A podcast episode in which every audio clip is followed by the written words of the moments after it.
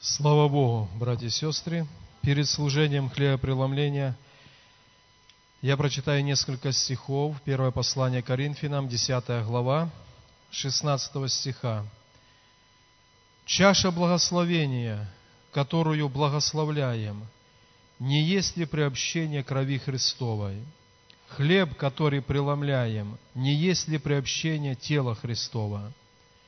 Один хлеб – и мы многие одно тело, ибо все причащаемся от одного хлеба.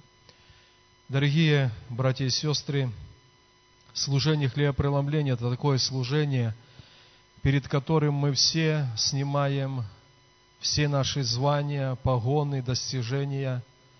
Слово Божье говорит, что все согрешили и были лишены славы Божьей – Писание также говорит, что все равно сделались непотребными. И была единственная возможность и необходимость – это Богу совершить искупление. Слово «искупление» означает то, что однажды принадлежало Богу, было потерянным, и необходимо было еще раз, уплатив цену, приобрести вновь для себя. Искупить Бог через кровь Иисуса Христа вновь приобрел для себя людей, которые изначально принадлежали Ему. Когда-то в Ветхом Завете в храме стоял стол, и на него ложились хлебы предложения. И священники, которые совершали службу, они брали эти хлебы предложения и вкушали – и таким образом они соединялись с двенадцатью коленами Израилевыми. Они становились одно. И это перед Богом означало, что нужды этих двенадцати колен Израиля, они становятся нашими нуждами, и мы за них ходатайствуем перед Богом. То есть они соединялись таким образом со всем Израилем. Писание Нового Завета говорит, когда мы берем чашу и приобщаемся к ней, мы становимся соучастниками или имеем приобщение крови Христовой. Когда мы берем хлеб, преломляем и вкушаем, мы приобщаемся к Его телу. Этим самым мы говорим, тот подвиг искупления, который является единственной возможностью рождения свыше, прощения прежних грехов, мы этим соединяемся с этим подвигом Иисуса Христа. Поэтому Иисус когда-то сказал, кто не, не будет пить крови моей и есть тело моего, плоти моей, не будет иметь жизни. В другом месте написано, что не будет иметь части.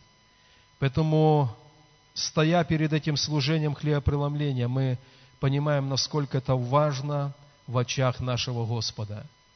Это важно перед Богом, и состояние нашего сердца, оно должно быть наполнено пониманием, внутренним пониманием. Это то, через что Бог примирил нас с собою. Писание также говорит, что когда Иисус был на кресте, когда Он был распят, когда Он истекал кровью – это было время, когда Бог Отец изливал на Сына Своего гнев всех народов, всех племен, всех веков. И кто-то из проповедников сказал, что это было время, когда перед взором Иисуса Бог Отец проводил нации, народы. Эти нации были исполнены греха и беззакония. И за грех этой нации – было определенное страдание Иисуса на кресте. Где-то там, в этих народах, веках, проходил наш белорусский народ. И за всю его вину был излит Божий гнев на Сына Своего Иисуса. И наши лица, они тоже мелькнули в этой истории и за нас, за наши грехи, за наши преступления – на Сына Божьего тоже был вылет гнев Отца Небесного. И очень важно, чтобы мы нашим сердцем понимали значимость этого подвига искупления. Когда мы совершаем в служении церкви хлебопреломление, это не просто обряд, который надо совершить раз в месяц, так заведено в церкви. Но мы еще и еще раз до глубины сердца понимаем, что если отнять смерть, пролитую кровью Иисуса, нет возможности примирения со Христом. Поэтому пусть Бог благословит наши сердца, чтобы мы понимали, что в одной христианской песне мы поем «То не гвозди и не люди держали Иисуса на кресте. Там на кресте держал Иисуса мой грех. Возмездие за мой грех Он принял на себя, и гнев Божий за мой грех был излит на Него» и в служении хлебопреломления наши сердца, они должны быть особо наполнены благодарностью нашему Небесному Отцу. Он совершил искупление. Один мальчик, такой пример рассказывает, один мальчик сделал кораблик. Они с отцом пошли на берег моря, пустили этот кораблик на воду, и получается, когда был отлив, волной этот кораблик унесло далеко в море. И мальчик опечалился, но ничего не оставалось сделать, они возвратились домой. И вот однажды, проходя по улице города, он посмотрел на витрину магазина и увидел свой кораблик. Он зашел внутрь и сказал продавцу, дядя, это мой кораблик, мы с отцом его так долго делали, он мой. Продавец сказал, я ничего не знаю, какие-то моряки принесли мне его сюда и сдали как комиссионный товар. Если ты хочешь, чтобы он был твой, ты должен его купить. Мальчик упросил отца, и они купили этот кораблик. И когда они возвращались домой, мальчик говорит, этот кораблик дважды мой. Один раз я его сделал, второй раз я его выкупил. Что-то подобное Бог произвел с нашими сердцами, с нашими душами. Мы однажды принадлежали Ему, но дьявол через грех отобрал. И Бог Отец через смерть и пролитую кровь своего Сына, Он, заплативший цену, вновь выкупил нас для себя. Это говорит о том, что вся наша жизнь без остатка, все наши стремления, они должны быть посвящены во славу нашего Господа.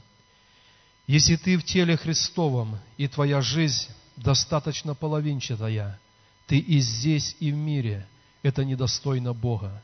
Он выкупил тебя драгоценной кровью. Писание говорит, что мы искуплены драгоценной кровью, и потому мы не свои, мы принадлежим тому, кто уплатил эту высокую цену. Пусть Бог благословит в этом же послании – в 11 главе Павел говорит, «Всякий раз, когда вы едите хлеб сей и пьете чашу сию, смерть Господню возвещаете, доколе Он придет». Мы знаем, что мы делаем, когда мы совершаем служение хлебопреломления. Давайте поднимемся. В нашей молитве давайте подумаем, насколько всей нашей жизнью мы оценили подвиг искупления Иисуса Христа. Если есть что-то половинчатое, если есть то, что не по сердцу нашему Небесному Отцу, давайте в этой молитве скажем, прости нас, Господь, мы, подходя к ломимому телу и к пролитой крови, мы осознаем всю значимость, всю важность этого акта искупления. И мы хотим быть без остатка, всецело посвящены для Тебя. Братья, пройдите, пожалуйста, сюда, к чаше, к хлебу. И перед тем, как братья будут молиться, давайте вместе помолимся. Помолимся за себя, помолимся друг за друга. Давайте оценим то, что сделал для нас Иисус, когда на Него был излит гнев Бога Отца – за наши грехи и преступления. Давайте помолимся об этом.